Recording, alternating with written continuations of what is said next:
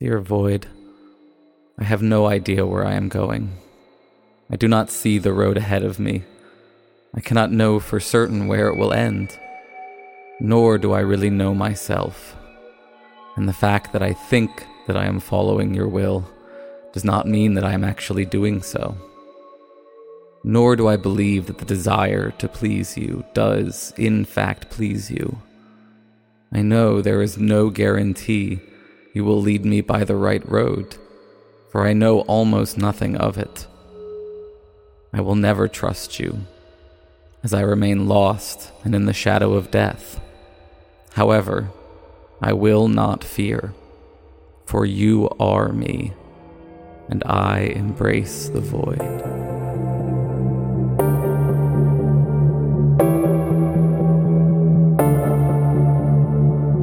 This void quite calming, actually. It's like, this time the Xanax took me. Your sense of self is crumbling and it's taking the void down with it. It's like I'm in a black void, trying to reach the news story. Ah! This concept of morality is a very interesting human characteristic. What is real? How do you define real? If you're talking about what you can feel, what you can smell, you can taste and see. Warning this podcast contains foul language, dark invocations, and treating women like they're people.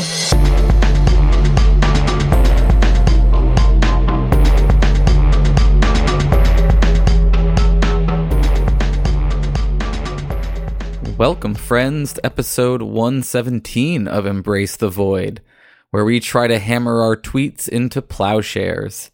I'm your host, Aaron, and my guest this week is one of the founders of one of my new favorite philosophy engagement platforms. I highly recommend checking out the website LetterWiki um, and consider getting involved in your own discussion. In the meantime, here's one we prepared earlier. My guest this week is Clyde Rathbone, co founder of the website Letter, where folks engage in dialogue and debate via long form letter writing format. Clyde, would you like to say hi to the Void? Aaron, thank you very much for having me. Hello, Void. Glad to have you. I really enjoy your website. I've been using it a bunch recently, um, and I'm happy to have somebody on from your team to talk about it a little bit. So let's start a little bit. Just give us a little bit of background on Clyde. What um what are your what is your background? What do you how would you self identify if you wanted people to sort of get a good fast understanding of where you're coming from? Sure. Well, I have a kind of an unusual background for a technology startup co-founder in that I left high school, grew up in South Africa, left high school, and went straight into professional sport and spent 12 years hmm. uh, as a professional athlete in the sport of rugby union, playing initially in South Africa, but then at quite a young age, I moved to Australia and played for one of the state teams here and then for the national team. And moved from that into writing. So towards the last couple of years of my career as an athlete, I was writing a column, a weekly column for the Sydney Morning Herald, which is uh, the biggest and oldest newspaper in Australia. Interesting. And then was living with my brother Dane, who has got a background as a comedian and as a computer scientist. Uh, we're kind of living in this big commune with my other two brothers and their partners. So there was up to eight or nine of us in the house in any given time. And Dane and I were discussing the internet and just talking about all the strange unintended consequences that had emerged since its advent. And that conversation kind of led into uh, a discussion around social media and you know mm-hmm. how we could use this power potentially more intelligently than we were observing it being used. And from there, we, the, the kind of the tired joke is that we combined his background as a software engineer and, and mine, uh, someone who ran into people at high speed to, um, to found a company. And, uh, mm. Monish Parajuli, who's, uh, one of the other co-founder, there's three of us. He joined the team about six months in and, that was back in 2015. So we've been going for a while, and uh, it's really it's just enormously gratifying to see a Letter gaining some traction recently. That's cool. Um, first of all, I didn't realize that you were a professional rugby player. Uh, and I'm now realizing that this um, this conversation is probably getting me a lot more street cred with my Australian in-laws than I realized. so I appreciate that. Um, and that's that's interesting how you transitioned into writing. What what about writing sort of attracted you while you were in the midst of all of that running into people at high speeds? I mean, I, I come from a family of writers. My grandmother was an author. My mother was an English mm-hmm. teacher, and mm-hmm. I I just had a passion for reading as a child, and writing was just uh, an escape in a way from sport. You know, I, I loved my job, but I also felt it didn't really provide the sort of intellectual stimulation that I wanted, and I, I kind of started out just writing for a few digital platforms.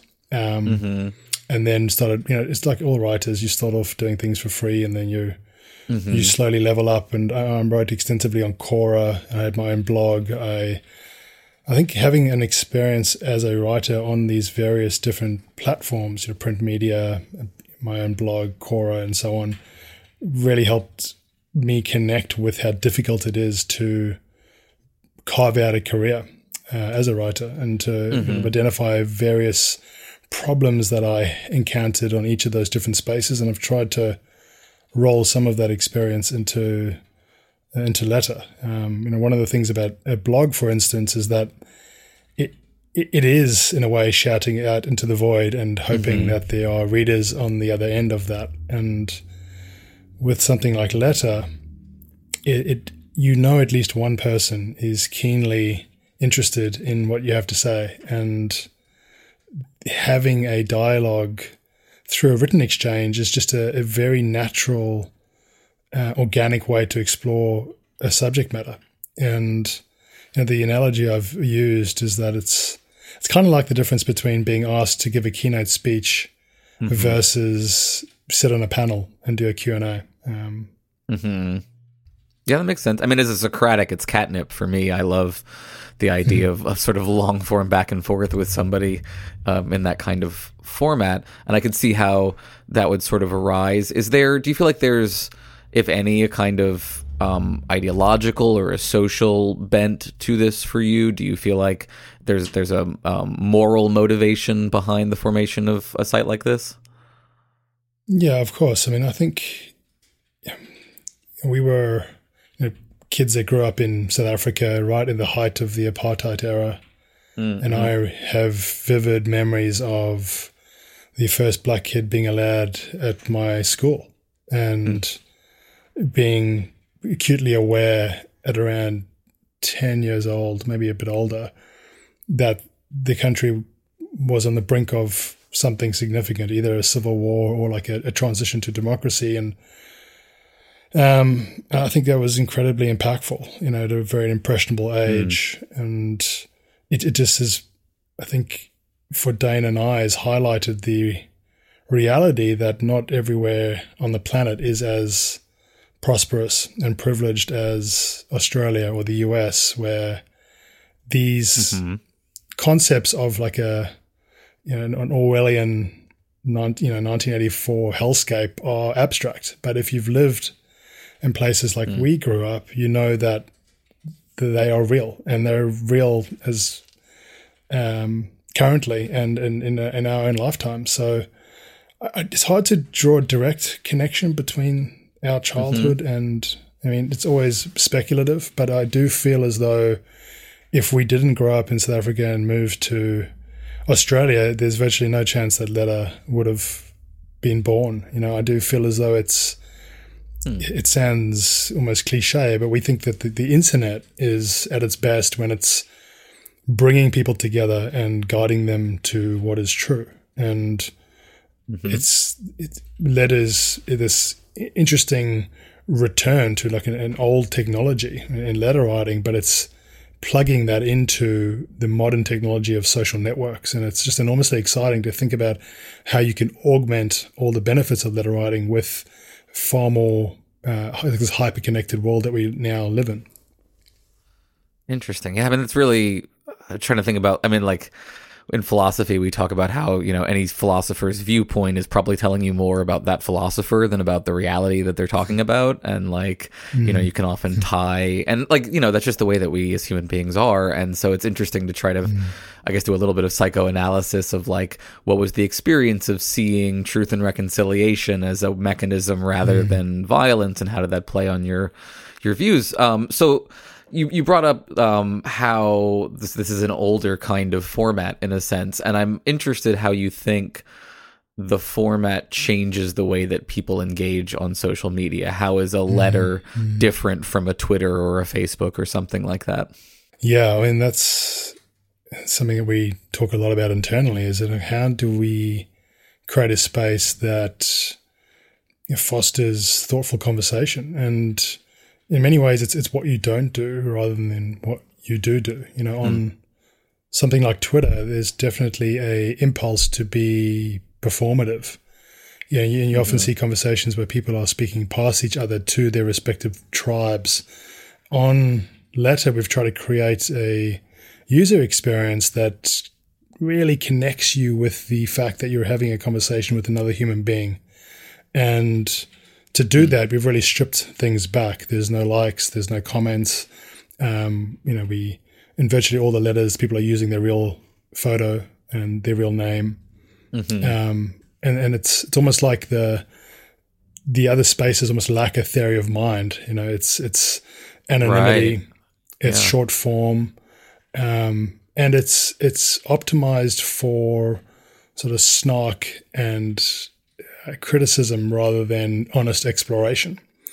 And you know, we, when we built Letter, the the idea of introducing something long form, I mean, it was a, an experiment. You know, we mm-hmm. we thought that you could create a space that allowed people to go deeper, to have more nuanced conversations, but you're never entirely sure what's going to happen until the product is in someone's hands. And it's been just so exciting for us to see the conversations just come bursting out of people.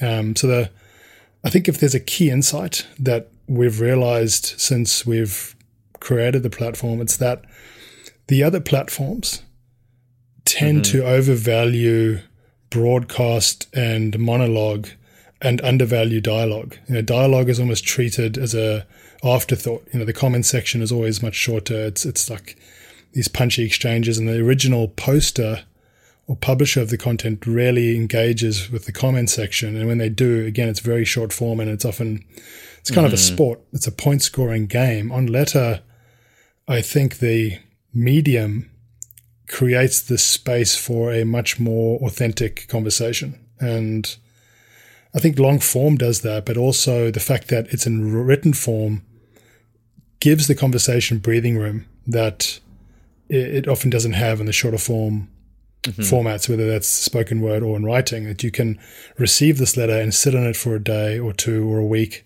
mm-hmm. and gather your thoughts. And when you do express yourself, it is it's on the back of giving it the thought that it deserves, rather than it being driven by some sort of emotional impulse to ret- retaliate. Um, I know, like from my own experience, it's so easy to get sucked into this you know, it's social media combat almost. um, mm-hmm. Whereas on letter, I just haven't felt that. I've felt very compelled to write, but it hasn't been from this I'm wounded and now I need to return fire perspective. yeah, I, I, really like some of the things that you've pointed out. I, that that I agree are good systemic changes, like not having the likes or the comments, and the the putting the person's face up on their letter, and it sort of it does create a different a different and I agree, um, sort of not as point scorey kind of environment. Yeah, so I, I, but I'm curious. Does this come at a cost for y'all on the business end of things? Do you get less clicks, less eyeballs, less ad revenue because you are catering towards this different kind of engagement? Well, I mean, I should say that we're not chasing revenue anytime soon. Mm-hmm. Um, mm and and I, I think it's important that we can explore monetization in a way that doesn't contrast the values of the platform owners and the, the, stakeholders with the values of the users. You know, I think that's where the other platforms have run into trouble. It's, it's that there's a discrepancy between what a Facebook user wants and what the shareholder wants. They want you to spend as much possible time staring at a screen because that translates directly into advertising dollars, which drives the share price up. We're coming at this from a different perspective, and I, and I think it could be part of a, a crest of a wave that is building, which is that hmm. I think the internet is going to start moving, or at least social media rather, is going to start moving in the direction of lower volume, higher quality use. Mm-hmm. You know, I know that the binge will just, come to an end at some point. Well, I think it has to. I mean, I think the repercussions of spending, you know, just incredible amounts of time staring at a screen, but not really having genuinely meaningful human connection or ex- profound experiences mm-hmm. is, is a kind of a tragedy because it's, I mean, just imagine explaining to someone pre internet that you're going to have the entirety of human knowledge in your back pocket in a device and you can communicate across any geographic divide. And we're going to spend that time squabbling about pronouns or about, you know, cat videos or whatever it is. It's just like whatever the latest controversy is. Um, instead of using it, it, kind of using that, harnessing that power and using it as effectively as possible. And it's, mm-hmm. I, I, think, I think Letter has the potential to be a tremendously valuable company. And I think we will figure out monetization strategies that are ethical. But mm-hmm. to do that, I think you have to take a, uh, play a longer game here. And we're very fortunate that the people who funded the company, and we bootstrapped it early on ourselves, but ever since then, we've been bringing on investors that are incredibly mission aligned.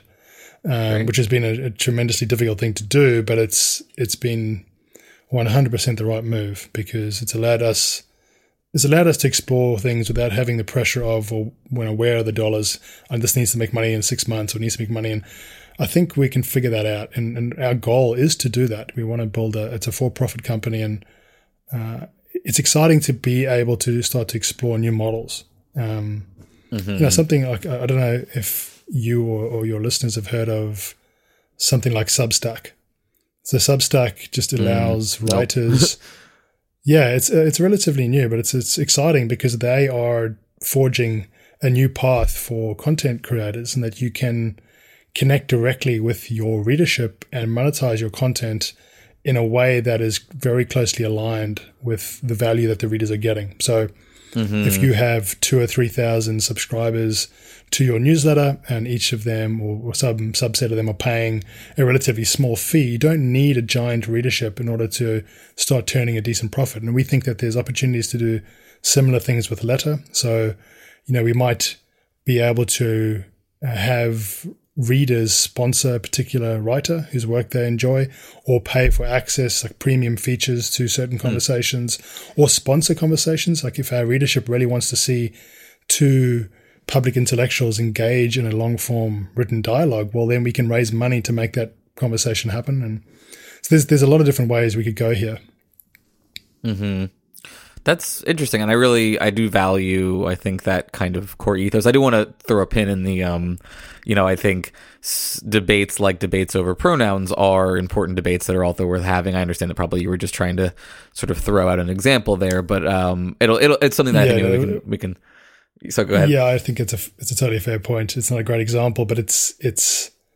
But I'm i do agree with the, the sort there. of larger point that like we often do get caught up in not productive debates online. I think that is a, a common problem, um, which, I th- which, I think is a larger point you were trying to make, which I agree with. Um, sure. So, so let's talk some about the good though. Let's talk about like the letters that on the site you really enjoyed that to you have sort of kind of like epitomized the the good that comes out of this particular format? Well, there's, I mean, one of the relatively early exchanges that was just mind blowingly exciting for me was mm-hmm. Massimo Pigliucci and David Sloan Wilson. And the reason that was just, um, just incredible to, to watch their conversation unfold was because it wasn't that long ago. I was just a, a fan and reader of Massimo's books, and you know, I remember traveling through the Netherlands four or five years ago and, and just coming to the end of his book, and, and now the fact that he's a writer on the platform is just it you know almost doesn't seem real, and mm-hmm. yeah, that really highlighted the value of the, the dialectic. You know, two intellectual peers having a kind of collaborative argumentation, and it's just a fascinating way to for a a layperson like me to follow a conversation. It's almost like reading a book where every chapter is a different mm-hmm. perspective on the same subject matter, and it's yeah, I, I, I that was just so exciting. But then we've seen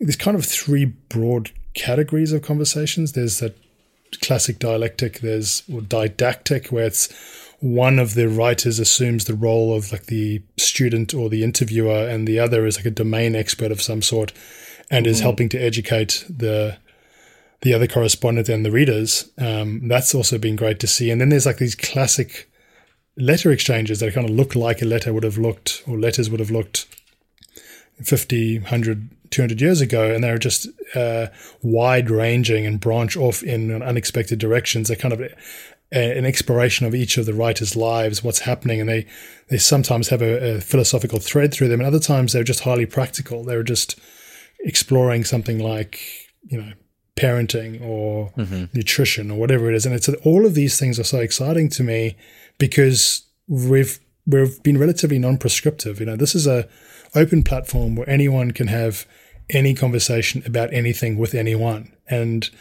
I. It's so difficult to do, but you want to keep the biases of the founders out of the equation mm-hmm. as much as possible. You want to nudge things so that you kind of get off to a good start and you help the trajectory of the platform in terms of the quality, but you really just want to see what emerges. And the most exciting thing for us in the last few months is just to see these just profoundly interesting, diverse conversations pop up. And I read yours on free will um, mm-hmm. recently, and I just it just it captured some of my intuitions about the subject matter in a way that it's helped me frame the argument better than I had previously. And so it's it is like getting a kind of a software update through mm-hmm. the through through this reading of content that is just not easily available in this format. Yeah, it is nice. I really do like the the the amount of ideas that you can get out in it and how it kind of encourages people to downshift their language to be more approachable, which academic material often isn't, and to chunk their ideas into um, digestible formats, which it often isn't. And so it is a really nice middle ground, I think, between like trying to sit down and trudge through some philosophy papers, for example, and like trying to understand a topic by reading a lengthy Twitter thread or something. Yeah. Yeah. So, the other thing is that yeah. the content is has value deep into the future. You know, the idea mm-hmm. that anyone is going to come across my Twitter feed and find anything interesting there a year from now is kind of absurd. You know, it's normally not valuable five minutes after it's been written or whilst it's being written. But a lot of the conversations on Letter are going to be just interesting, not just from the perspective of the content that's in there, but as a exploration of the writers and their lives. You know, the, the fact mm. that the authors, you know, multiple generations from now, the the authors' um, f- future family members are going to be able to read these letters is just so exciting to me. It's uh, I feel like the stakes of something got a lot higher for me responding to these things. oh, you won't be around to have to worry about that, mate. That's true, and I also don't have any descendants, so it's going to be great.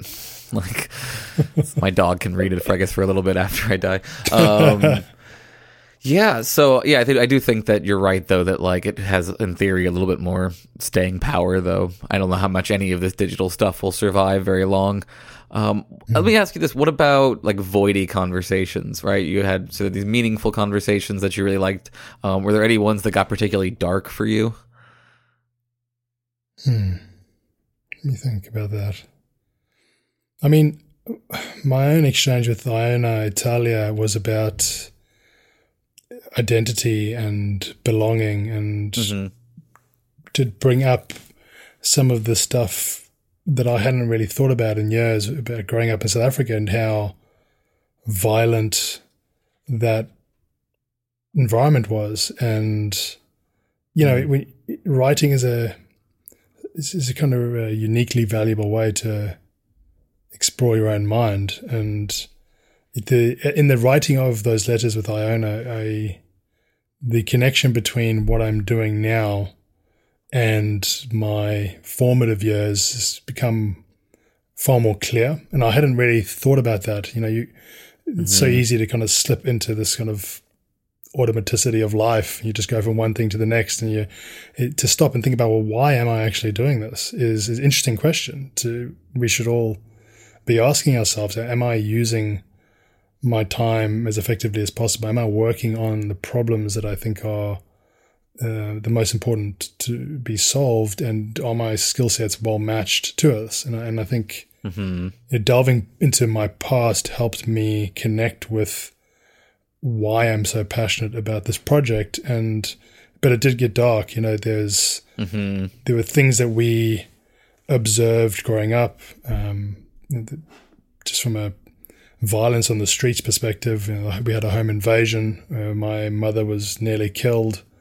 Um, Yeah, things like that. Just, I I think it's it's left my brother and I with this sense of justice that Mm-hmm.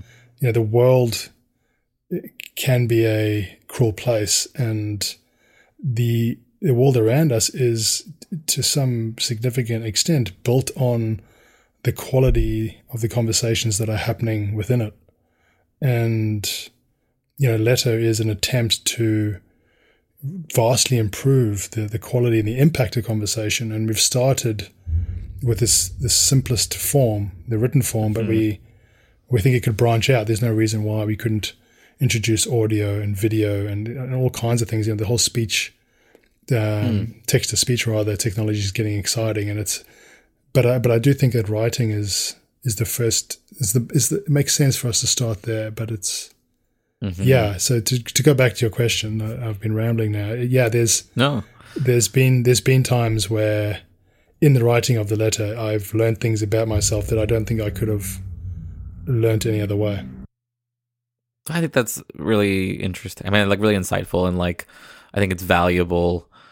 I mean, the hopefully, right? The the hope is when we have these um, horrible experiences or existential crises of various sorts, or we're, we're forced into these really problematic situations. You know, assuming we survive them, the the hope is that we do come out of that that dark time with some new sense of meaning or understanding. It doesn't always work out that way, and it doesn't justify or um, excuse what we experienced. But um, you know, there is that hopefully resilience that allows someone to to find value in, in situations like that. So, um, yeah and it, and it can be it can be years or decades later you know just because we haven't figured out a way to transform that negative experience into some key insights doesn't mean that that isn't available to us down the track right, yeah, that makes sense. So, so, what are things that you'd like to see more of on Letter? Are there specific like kinds of conversations or specific topics that you have a sort of personal hope to see show up at some point?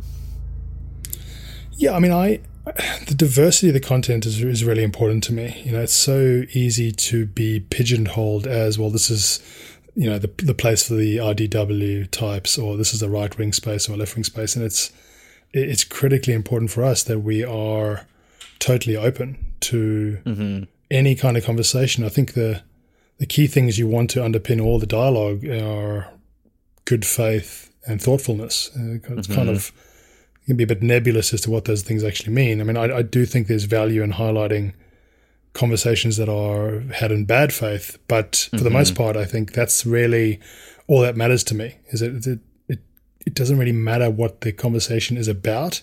It's more the mechanics of the conversation. How how are these people engaging?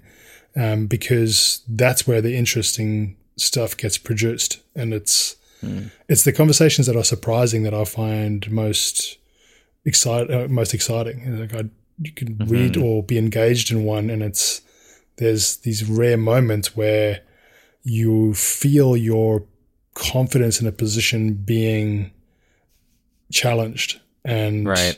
you know it, it can be very uncomfortable. But mm-hmm. if you can stay with that long enough, it's it can be very rewarding. Or the opposite happens, and this cherished position is now concretized because it's been stress tested with someone else. Sure, right. The the conflict So- of so- truth and error. Sorry. Yeah, exactly. And you know the the types of conversations that I'd like to see are, wide ranging, but I am interested in seeing.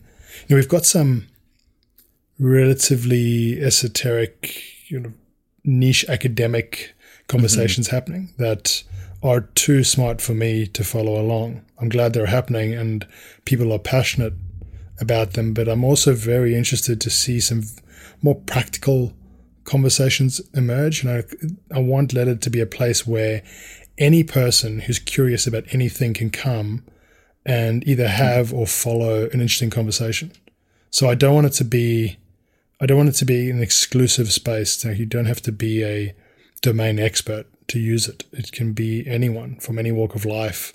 Um, and it's, so that's exciting to think about what, how this could broaden out. Um, Yeah, that makes sense. I think, um, and I have, I have some thoughts. I'm curious about certain kinds of conversations that you're interested in having. I'm also curious a little bit. Have there been any conversations on Letter w- that got too heated? Did y'all ever have to like shut something down or intervene in some kind of way, or has it so far all been 100%, you know, cordial?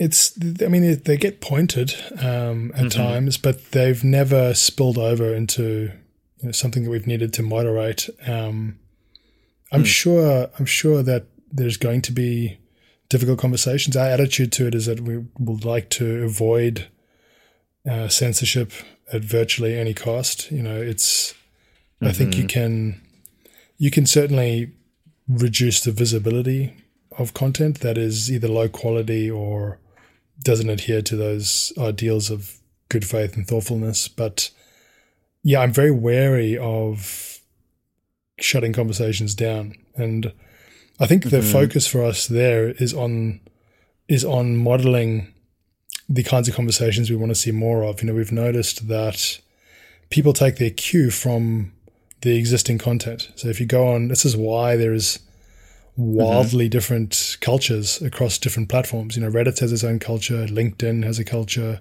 YouTube, uh, Twitter. And if you arrive on a platform and you know within five minutes the the content you're seeing is modeling you know, abusive sort of ad hominem attacks like something like YouTube does, well then people tend to join the fray.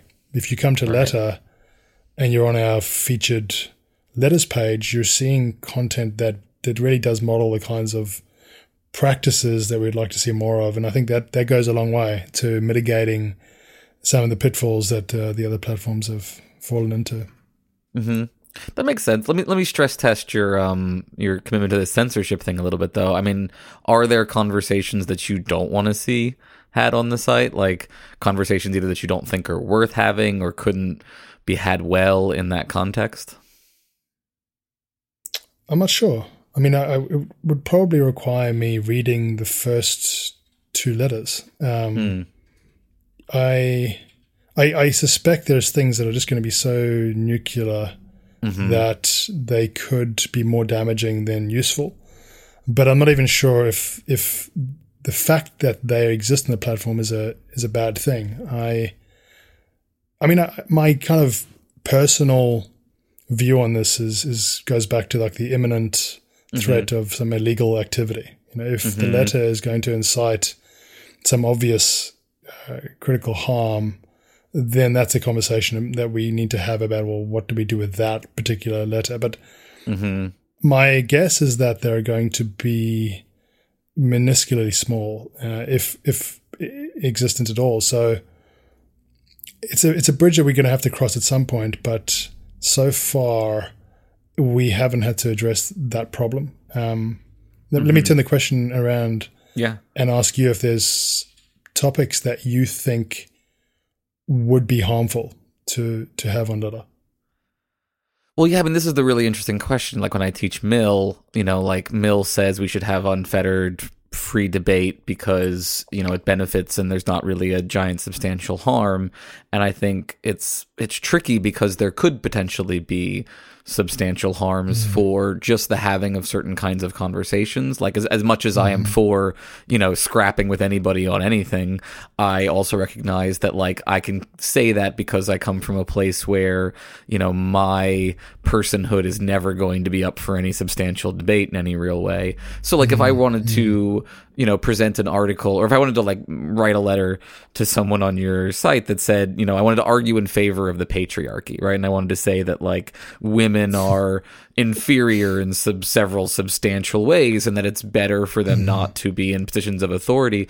I, I mean, I'm like, I'm genuine. I'm not trying to like trap you here. I'm genuinely curious. Do you feel like Yeah, sure. that is a productive conversation that would be useful to have play out on the site, or that uh, that is something that sort of causes harm to the people who come across it mm. and doesn't provide much, you know, light. Yeah, it's interesting. or I mean, I- inspiration or benefit. Mm. Yeah. Yeah, go ahead. I mean, I think it would be an interesting window into your mind, um, which I think would would would be potentially valuable. One thing I should point out is that, which I think mitigates letter against some of these problems, is that it's the content is a dialogue, so it's very, or at least it's much more difficult to propagandize when you are having your positions tested in the conversation. If I write a hmm. blog, it's a standalone piece that you know it just has these beyond the pale ideas in it, and I can have that exist up as kind of a shopfront for my views. That I think is more damaging than a dialogue with someone who has a different perspective on the same subject matter. I I'm inclined to say that if you were going to write the letter you've positioned there, we would be happy to host it, and we would invite uh, our readership and our writing community to challenge you. Um, So again, it's I think this is has this is going to have to be a case by case analysis. I'm sure if I spent enough time on this, I could imagine a scenario where censorship would be the most ethical uh, outcome or the, uh, position. But my worry there is the knock-on effects of doing that. As soon as you you pull that lever, you are you are shutting off the readership to ideas that it might enhance their thinking, um, even if those ideas are offensive to some people.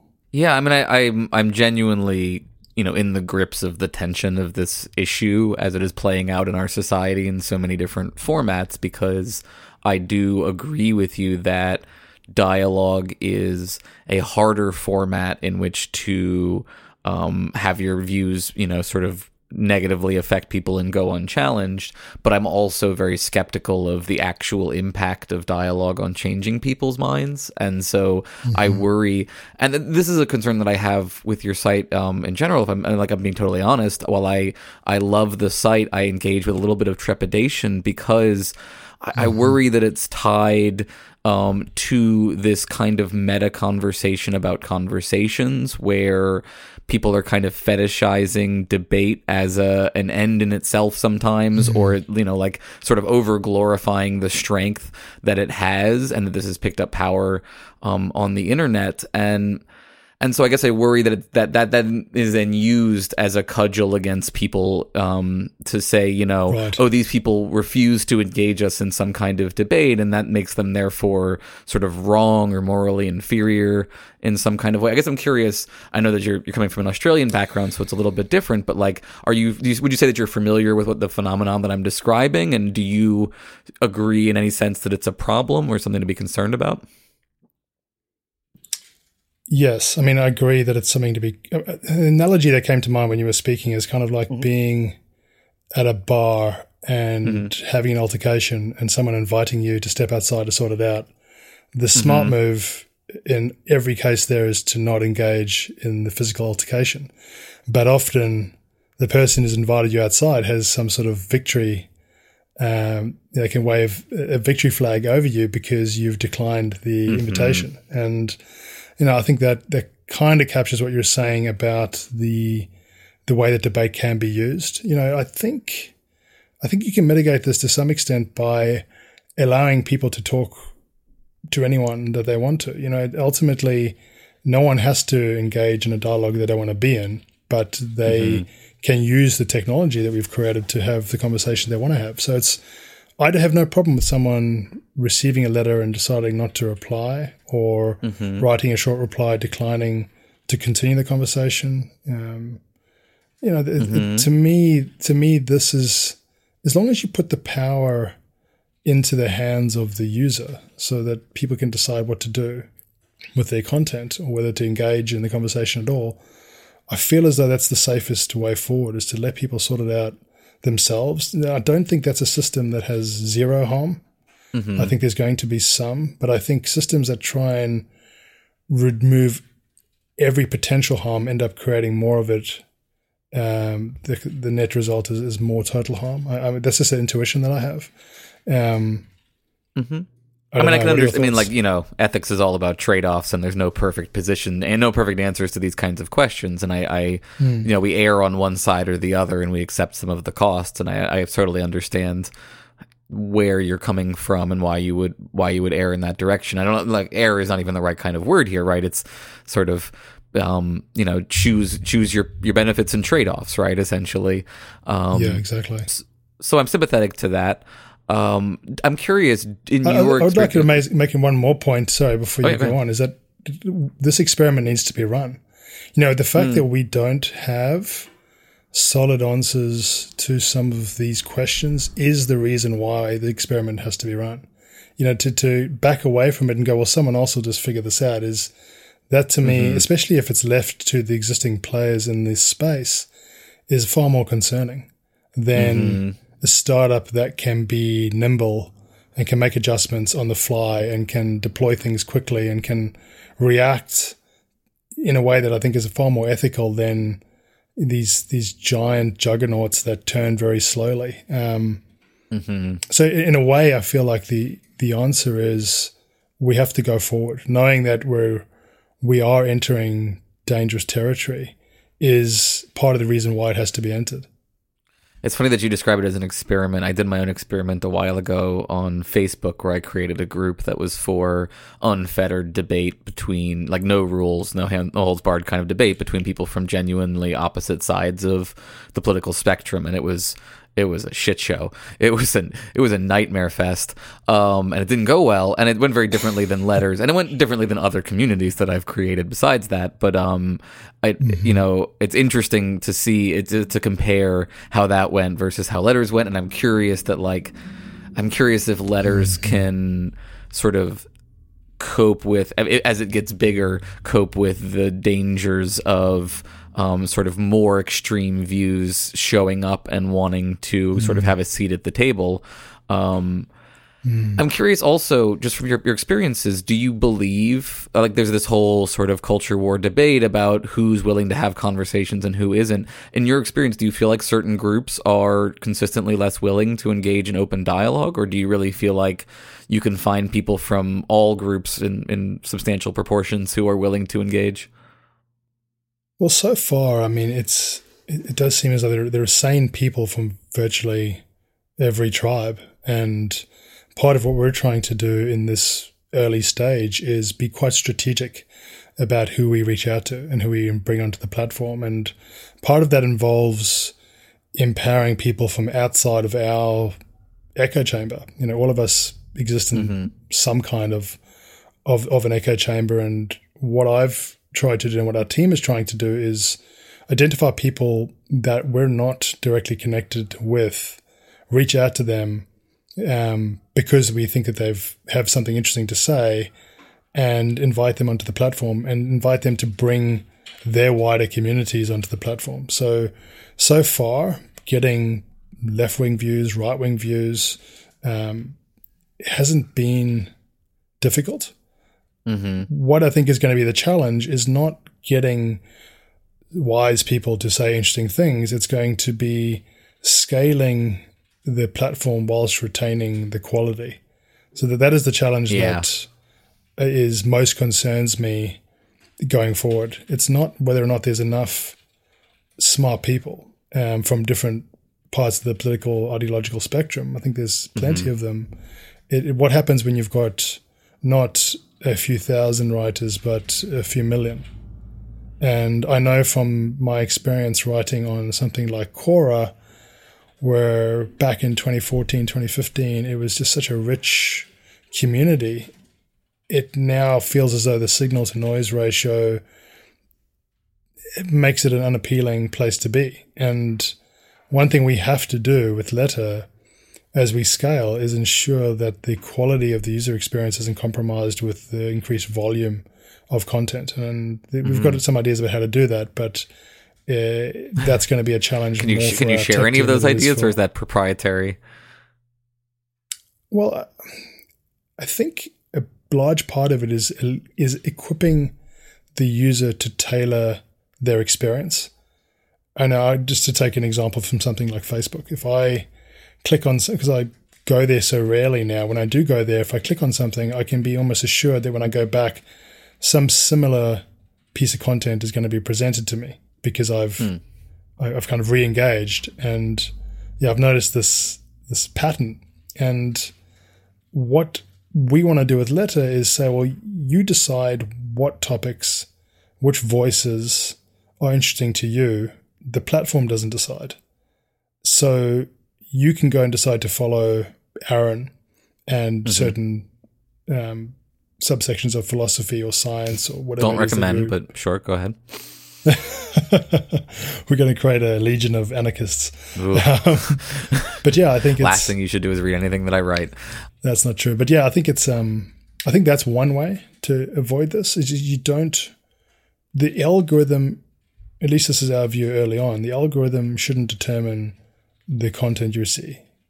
The user should determine what they see. And mm-hmm. whether or not that mitigates the problem is remains to be seen. We, this is these are the kinds of problems you work very hard to one day be faced with, and we're not there yet. But these are our guesses.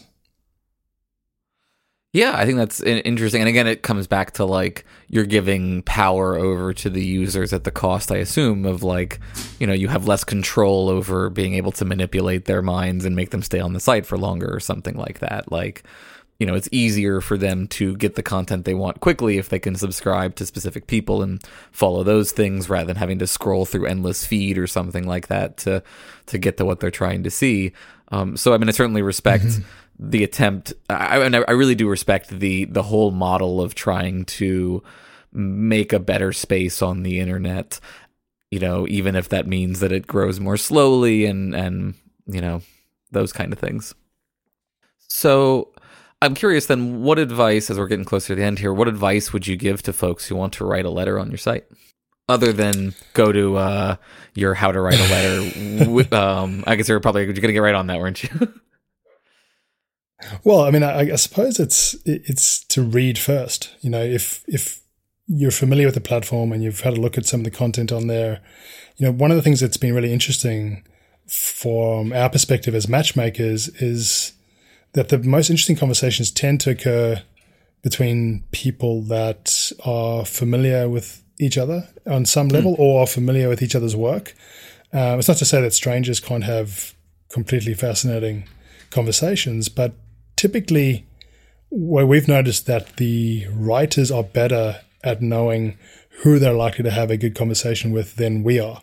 Um, So there's there's kind of two different ways to approach the matchmaking problem. One is someone sends us an overview of their thoughts, or they go to our letter in a bottle page. So, letter in a bottle page on, on the platform is just a page of open letters that are inviting conversationalists. Um, so that's one way to approach it. If you if you have something you're a, a conversation you want to have in public that you're passionate about, but you don't have an interlocutor, the letter on a bottle page makes a lot of sense. You can put your thoughts down there, and, and almost assuredly someone will pick it up.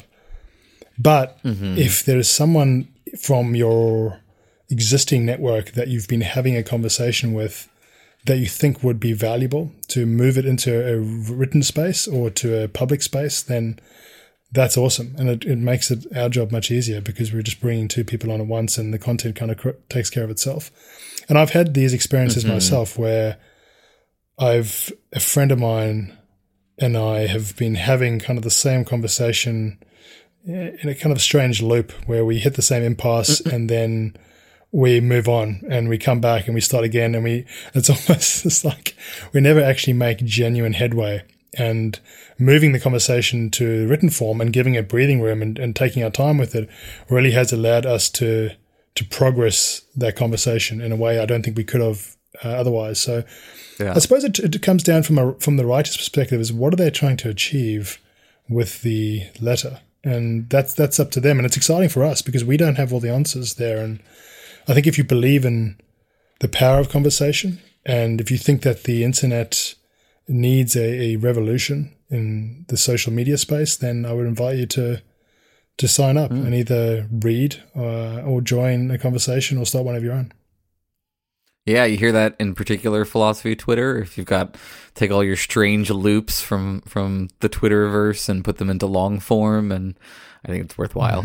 Um, so, are there anything that like you would suggest don't work, or like that y'all have found like people have tried and it just didn't quite fit properly that folks should shy away from if they're trying to start a letter? I suppose it's it's. I mean, this seems absurd to say to a philosopher, but it's not to overthink it. You know, the, the, your dialogue is dialogue is um, it it can be messy, and you can just have a stream of consciousness uh, emerge on the page and go from there. You know, like I struggle with this myself. You know, I'm, I'm not a very fast writer, and I I know that the content is public, so there's this extra pressure to produce something of quality. But when I've got into more of a flow state and just written whatever's occurred to me and put that on the on the screen and sent that to someone, it's always led to more interesting conversation. So I would if there's one thing I've learned that's been surprising, it's that you can dive in to this kind of content creation in a way that you couldn't if you were writing a standalone blog piece where you have to really put yourself in the minds of the reader and you have to consider all the angles. The conversation can unfold as you go, and you can be really surprised if you're willing to take the risks uh, that that involves. So that that's the thing that I've that most excites me about the kinds of conversations that could emerge in future. Yeah, that sounds. I mean, I really do like the the almost utopian kind of way in which y'all engage with this material, and I'm I'm I'm a big fan. So, is there anything else you want to sort of finally say before we wrap up and head to our lightning round? Any last um, in bits of encouragement you want to get in for your future letter writers? I mean, I would just thank the existing writers. You know, we are incredibly proud of the content that they are producing, and you know, the the success of the platform is built on on the quality of the writers and the letters that are emerging, and we couldn't be more blown away um, by what's emerging. And so, I would say to them, thank you, and to keep going. And for people who are on the fence, I would just encourage them to have that first exchange. You know, it's it's always going to be easier to write a tweet than to have a letter exchange, but I think that the effort correlates with the value that's produced, and uh, I, would I would nudge people to to give it a go. Yeah, I definitely agree. I mean, I'm, I'm clearly addicted to it, but I, I certainly encourage other people to become addicted to it as well because I think it is one of the, one of the more useful ways that you can feed your addiction. I think. Thank so you. Great, wonderful. All right, so let's talk lightning round. Um, I mean, I know that you are not an of the academic philosopher persuasion, but I believe that everyone is a philosopher at heart. You better believe And- it. um, and so I and I also like to get non-academic uh, philosopher answers to these um, to sort of highlight how ridiculous the academic philosopher answers are. So for folks who are not familiar, our lightning round here, I am going to give you a list of things. You are going to tell me whether they are real or not real. You don't have to define what the word real means here for you personally, um, but you don't also get to make any kinds of clarification remarks during the Sure. trial. Does that make sense? Let's go. You ready? I am. Is your readiness real? Yes. Okay. How about the external world? Real. Hmm. Colors. Not real. Mm-hmm. Phenomenal consciousness. Real. Uh, qualia. Real. Ah. Free will. Not real. Mmm. Selves. Not real. Genders. Real. Races. Real.